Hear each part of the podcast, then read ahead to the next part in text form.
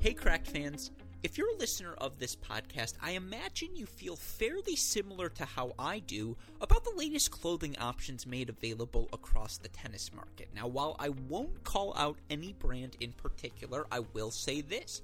Given the exorbitant nature of the latest designs, feels like you better be pretty freaking good at tennis if you want to wear that sort of clothing on the court. Now, thankfully, we here at Cracked Racquets are now able to provide a far more suitable, far more comfortable, and I'm going to be honest, far more stylish option for all of our Cracked Racquets fans, courtesy of our friends over at Lucky Racket. Lucky Racket uses some of the best fitting and feeling tees in the world. Their shirts are combed, ring spun heirloom cotton and tri blend Bella and canvas. I don't even know what that means, but that sounds spectacular. So, how can you get yourself some Lucky Racket gear? It's simple. Just go to their website, luckyracket.com. That's L U C K Y R A C K E T.com. And use our promo code CRACK15. If you do, you'll get 15% off all of your purchases. That means 15% off the shirts, 15% off all of the incredible swag offered by our friends. Again, that's luckyracket.com. The promo code is cracked 15.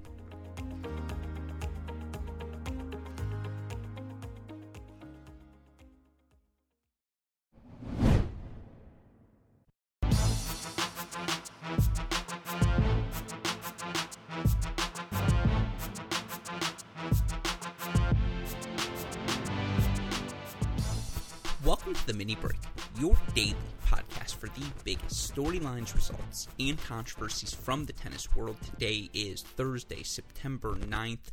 Before we get into the teenage revolution, and yes, it's a teenage revolution happening at the 2021 US Open, I do quickly want to address the elephant in the room. Some of you may be wondering, Alex, given all of the excitement that happened Thursday night in New York, how the hell are you whispering your way through today's podcast? Well, to be frank, and I apologize for referring to myself in third person, but Hotel Gruskin is back. I am recording today's show in my room in Knoxville, Tennessee, which plays hosts to this weekend's 2021 Knoxville Showdown. We at Cracked Racquets having the opportunity to cover four of the top 25 teams in the nation competing this weekend in a little early season fall action, of course. So many fantastic storylines for us to monitor. Tennessee coming off of an NCAA semifinal appearance in 2021. You have Kentucky, home of the number one player in the nation, Liam Draxl, and an upstart program that is promising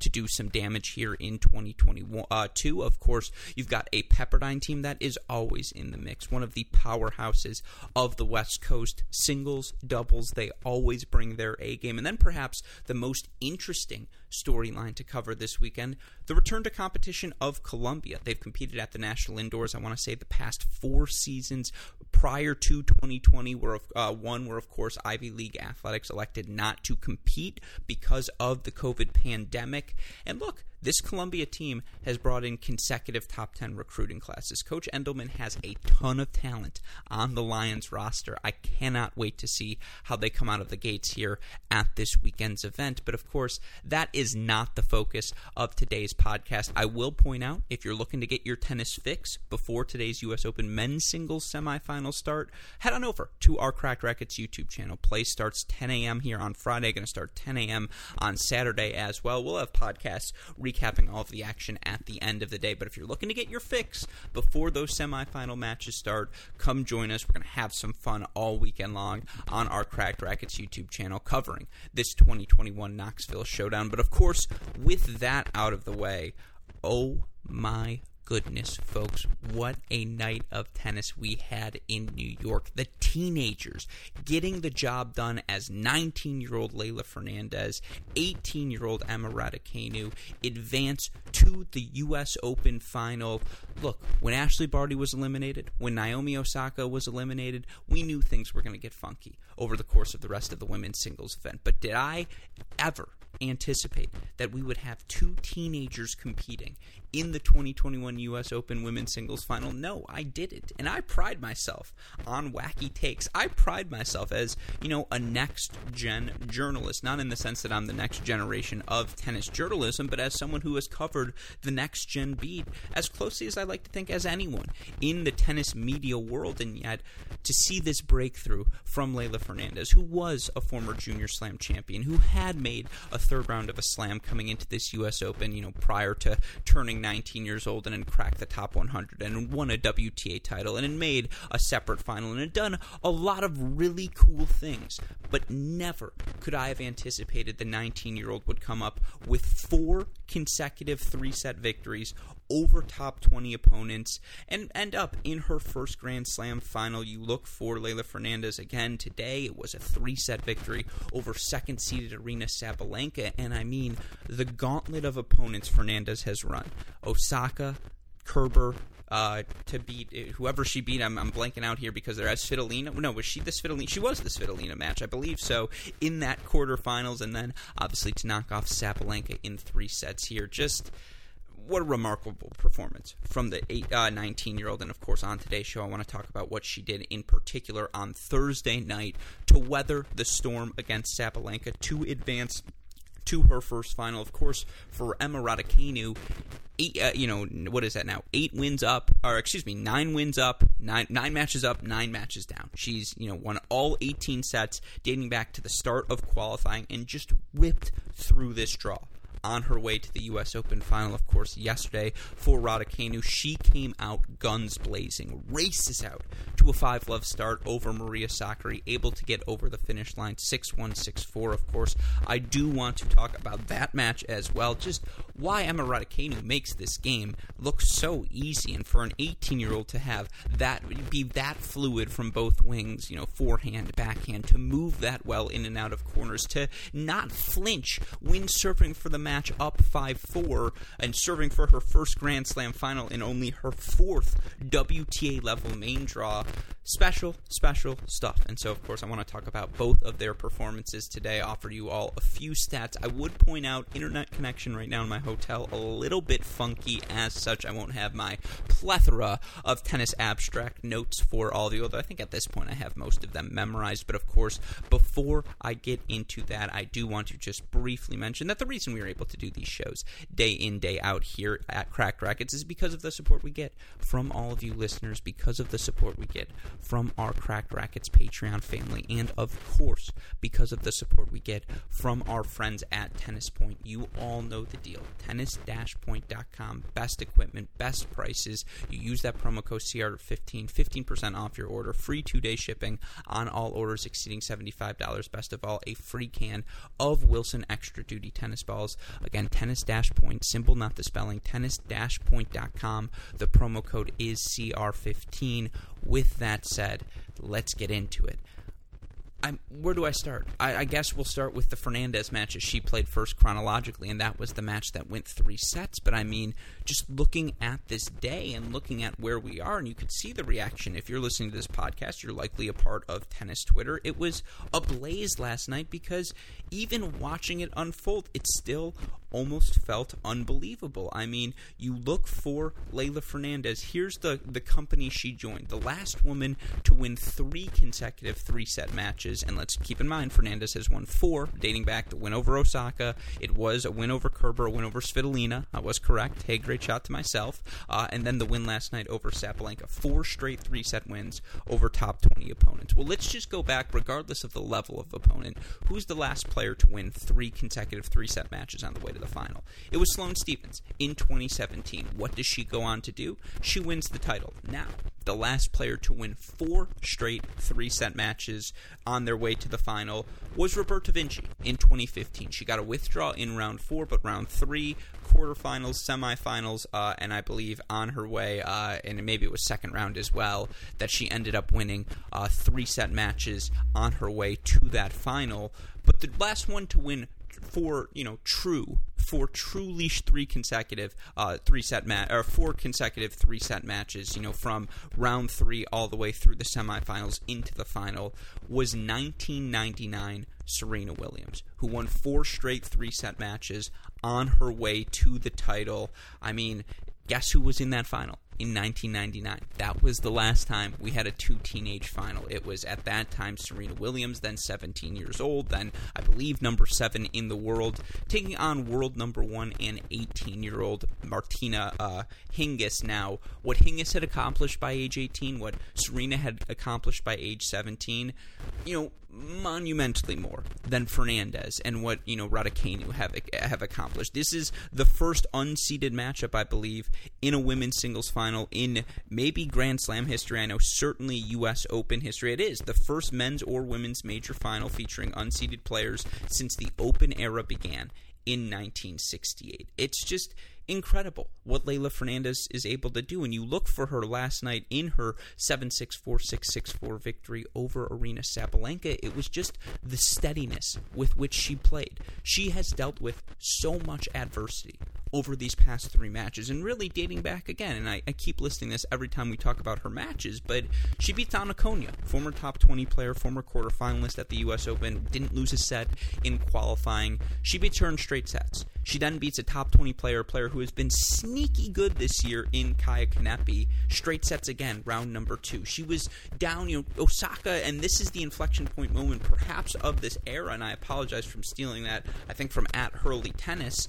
Naomi Osaka served for the match against Leylah Fernandez. That we when we look back a decade from now, that could be the moment where, you know, again, a proverbial torch was passed where Leylah Fernandez, if she goes on a run, if she rips off something historic, which of course at 19 years old that she's even made one Grand Slam final puts her just on pace to do, we could look back and say, hey, remember when Osaka served for that match, but Fernandez got over the hump and then the confidence from there to beat Kerber, beat Svitolina, beat Sabalenka in three sets, beat Raducanu in the final.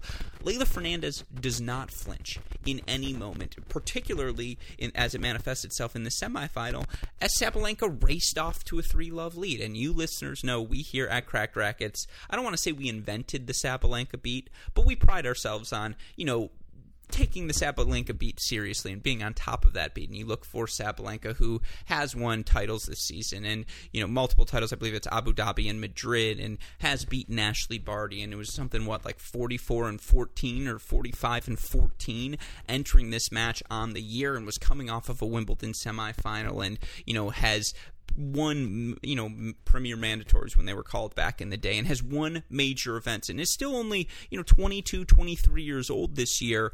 It just felt like as she raced off to that three love lead, okay, and if you look in the drafts for my tweets, I, I have it in there where one of the most uh, somehow unheralded stories when we're going to look back at 2021, will we remember it as the Sabalenka breakout season? That's how good she looked through those first three games where just the returns were connecting. She was dominating on the first serve. She was playing on her terms, playing aggressively, and it didn't really matter what Leylah Fernandez did because when Sabalenka plays her best tennis, when she is on her front foot, and, you know, shout out to Serena Williams Power Tennis Country Club, which I feel like we haven't brought up in quite a bit on these shows, but she belongs in it. She plays her best. You're playing on Sabalenka's terms.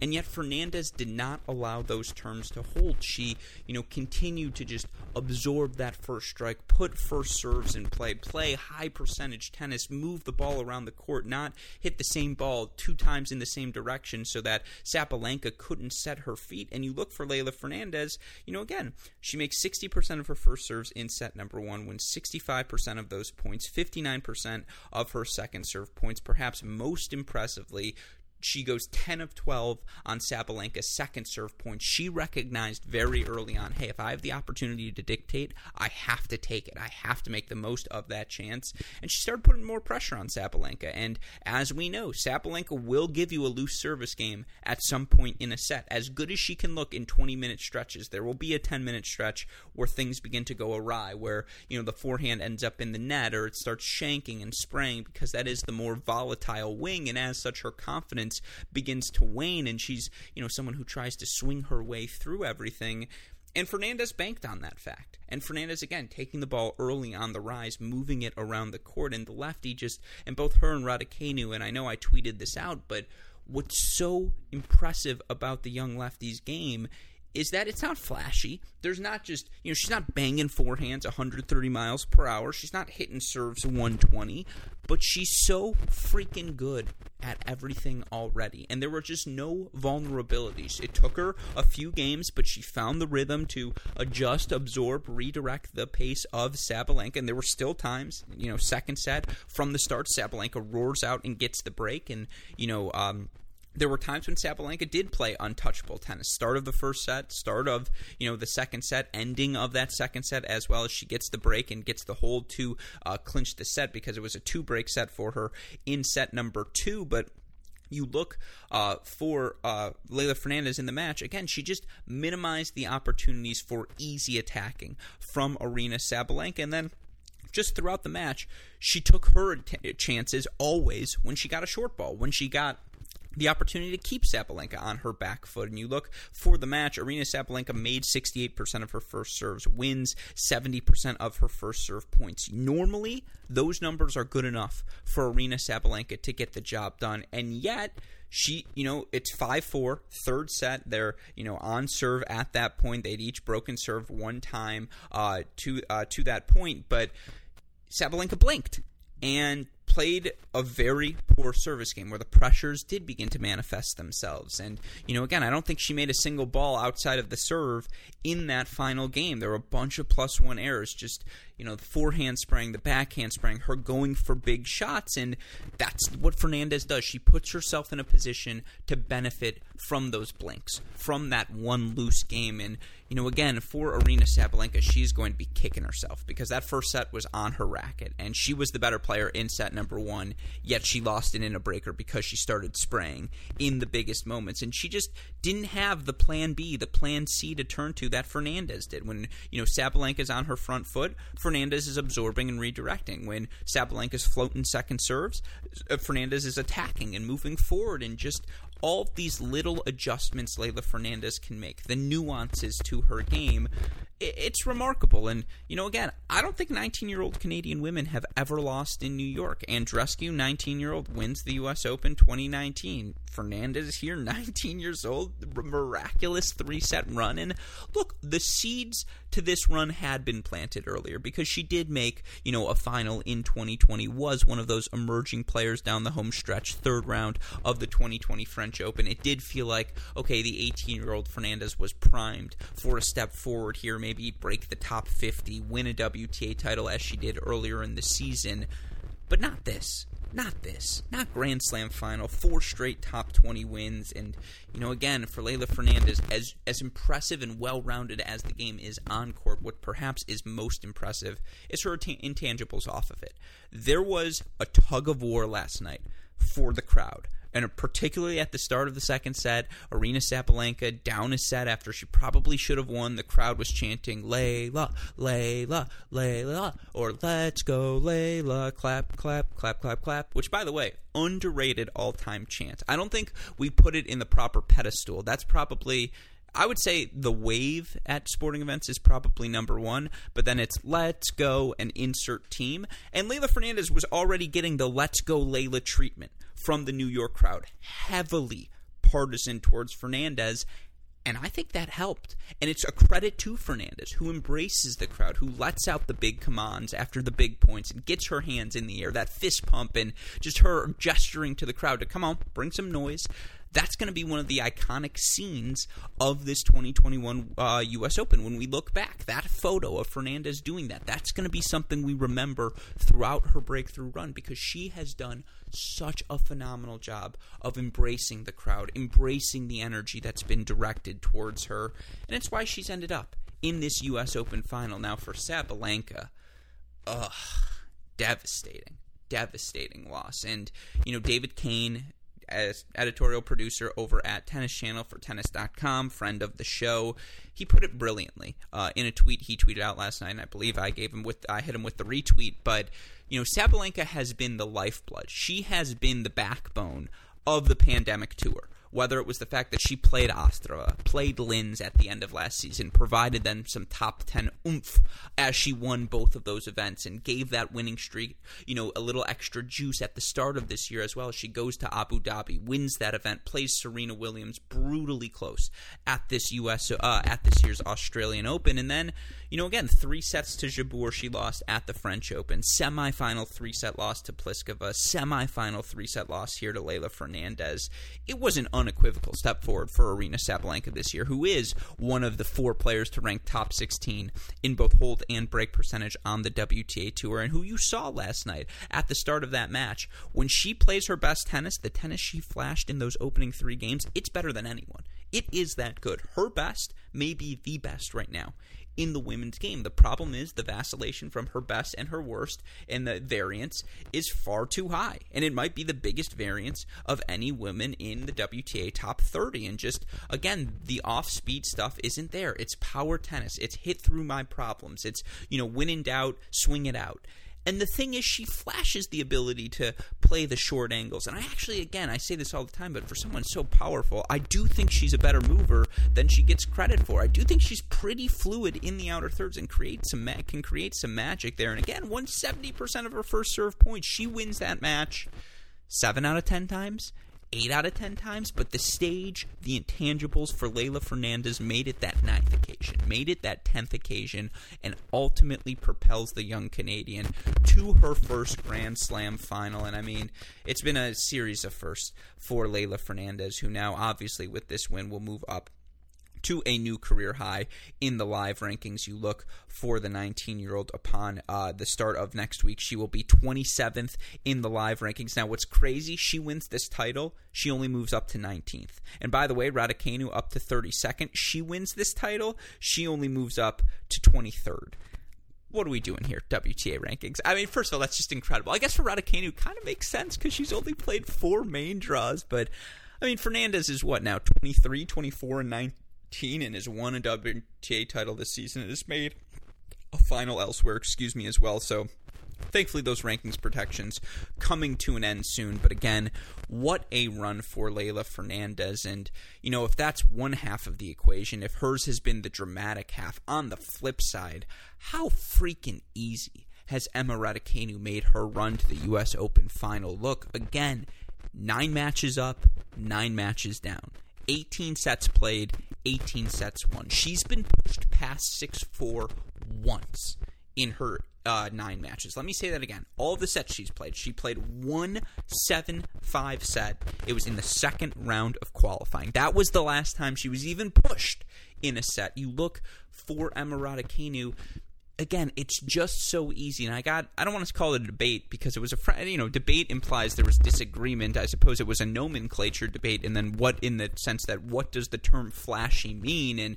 to some, flashy is, you know, noticeable. It's, uh, that's the shot where it's the eye test flash. It's, oh, you notice that and you say, what's that? That is flashy. That shot is better than everyone else. That's the sort of flash I like.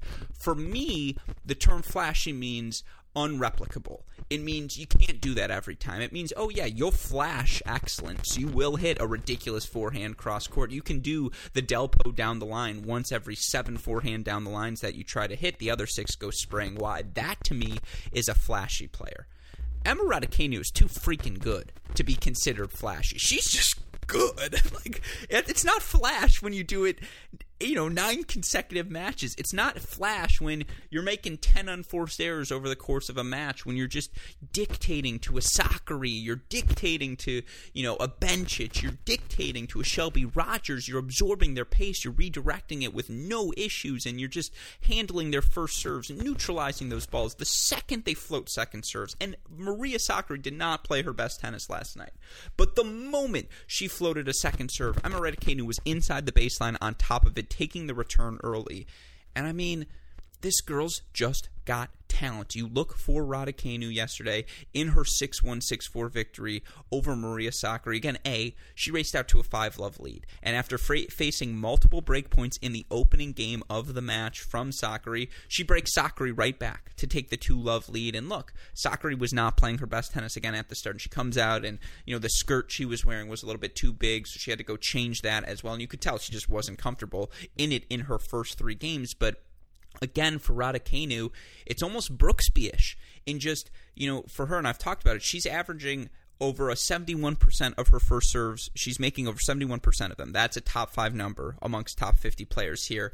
Uh, you, she, you know, it's just for the event for her, but that number would translate to a top five number on the WTA Tour. She's also winning, you know, over 75% of her first serves. That number wouldn't translate to a top five number. That would be number one above Barty. Now, Osaka, when she plays her best, is above that number, but for the year, that would be above Osaka. She won 69% of her second serve points yesterday, saved all seven break points she faced, created 11 break point chances for herself, 19 of 29 on the Sakkari second serve points she dominated. Like, unless Maria Sakkari made a big first serve and had an easy look at a plus one, and Sakkari did win 71% of her first serve points, but in every other scenario, it was Raducanu who was the aggressor. It was Raducanu with the better uh, rally tolerance. It was Raducanu dictating from the baseline. It was she had the biggest weapons on the court. Her serve, her uh, her backhand, her forehand as well, which is the most more explosive side. But you know, again, that backhand is just so easy for her. And you talk about flashy. That's the wing that is probably the one that gets accused of being flashy because of just how natural she makes it look. But that's why I say it's not flashy.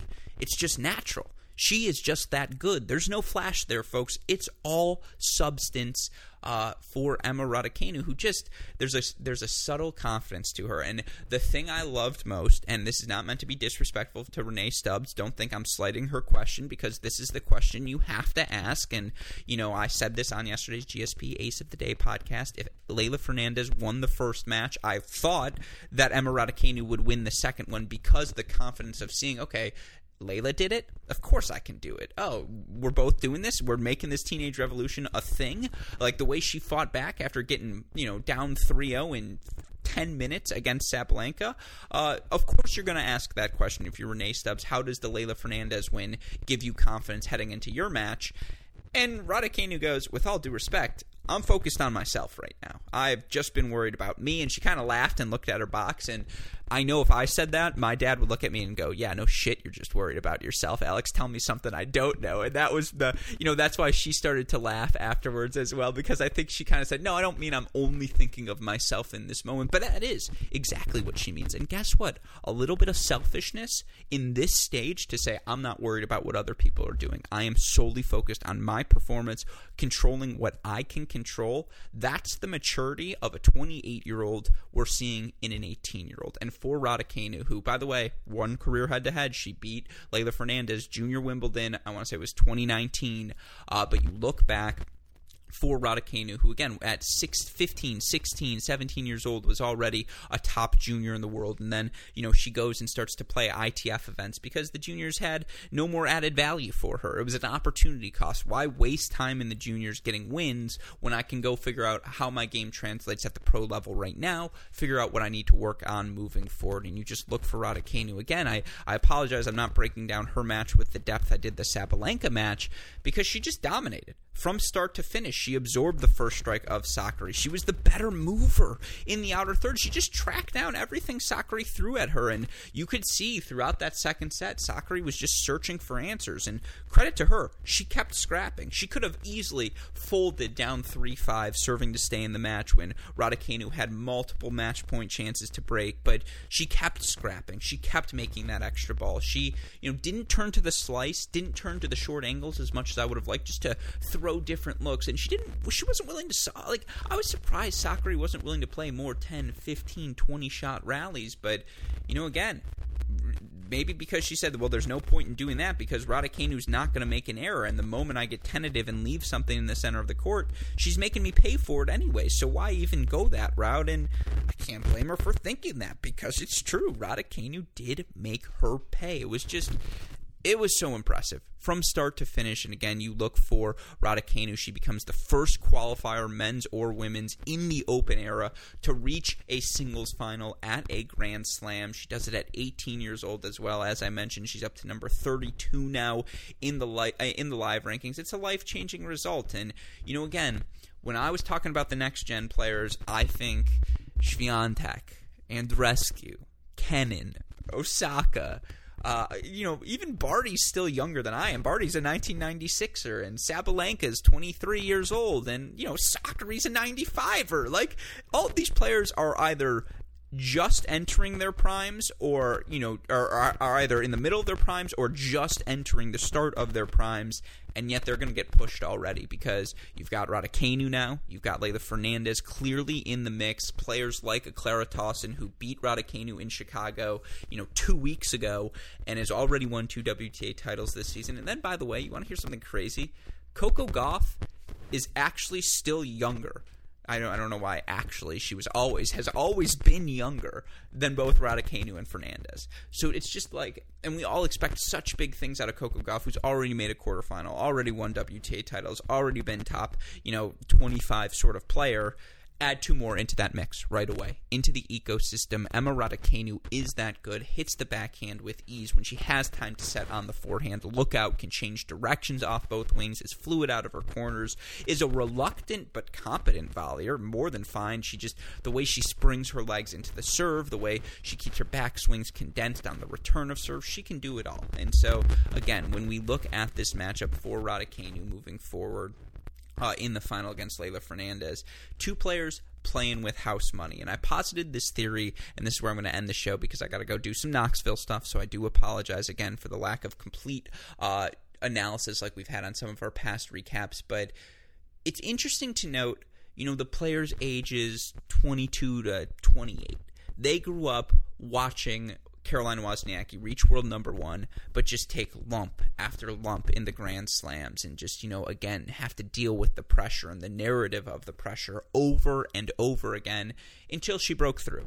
Same deal with Simona Halep. Made what three, four Grand Slam finals before she was able to capture her first title. And you just see, you know, repeatedly players like Pliskova, who were in their, her prime and was at the top of the game when so many of these players were watching the sport closely. She struggled with the pressures, and I think to you know the players Sabalenka and older, the Bencics of the world, the Sakkaris of the world. They think they're supposed to struggle with the pressures, and they put this additional pressure on themselves because they say, "Well, that's what the arc's always been. That's always been the narrative." And while I'm less certain of that half of my theory. What I am very certain of is that's not the case with Fernandez. That's not the case with Raducanu. That's not the case with Coco Gauff. They grew up in the Wild West era. When they started watching pro tennis, Jelena Ostapenko had a one-off run at the French Open. When they started watching tennis, it was Iga Swiatek, or you know, a peer of theirs, going on to win the French Open last season. And they said, "Well, wait, wait."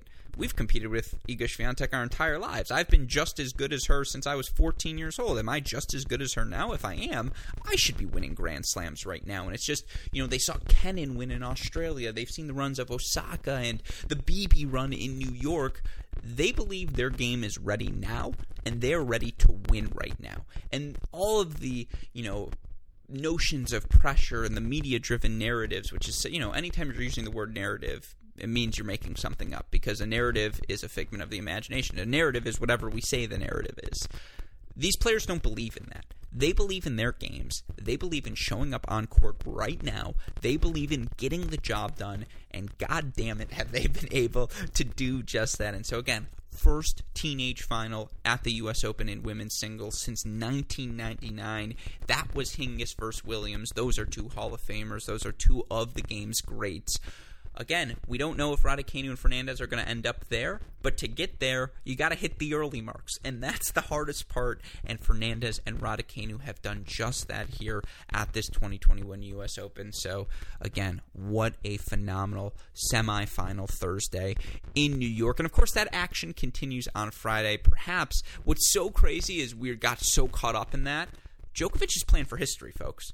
Playing for Slam 21, playing for the calendar slam. Of course, Alex Zverev has won 16 consecutive matches, an Olympic gold medal, a Western and Southern Open. Of course, he's also been credibly accused of both physical and um, uh, emotional abuse. And if you haven't, Slate, Racquet Magazine, go read Ben's pieces on the topic. But from a tennis perspective, that's the juggernaut. That's the match we were all looking for the moment the draws came out. That's your day, you know. And Zverev just beat him at the Olympics, down a set and a break. He's beaten him at multiple times on hard courts at the Olympics, at the year-end finals.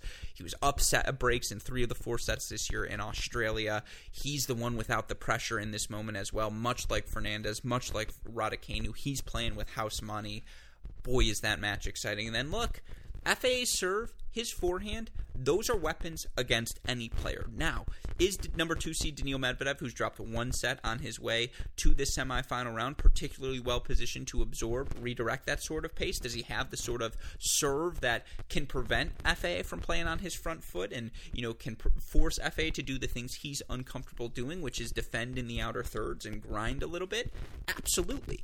But FAA's swinging freely, playing confidently. And again, I thought against Alcaraz, that first set he played was quietly the best set of tennis I had seen him play. Of course, Alcaraz ended up having to retire, but don't diminish how well Felix was playing just simply by the fact that Alcaraz was banged up entering the match. So, again, what a day.